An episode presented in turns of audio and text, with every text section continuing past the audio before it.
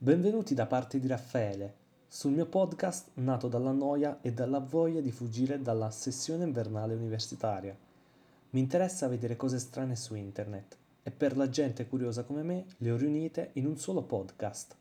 Spero di non annoiarvi e vi lascio all'ascolto. E tu, lo sapevi?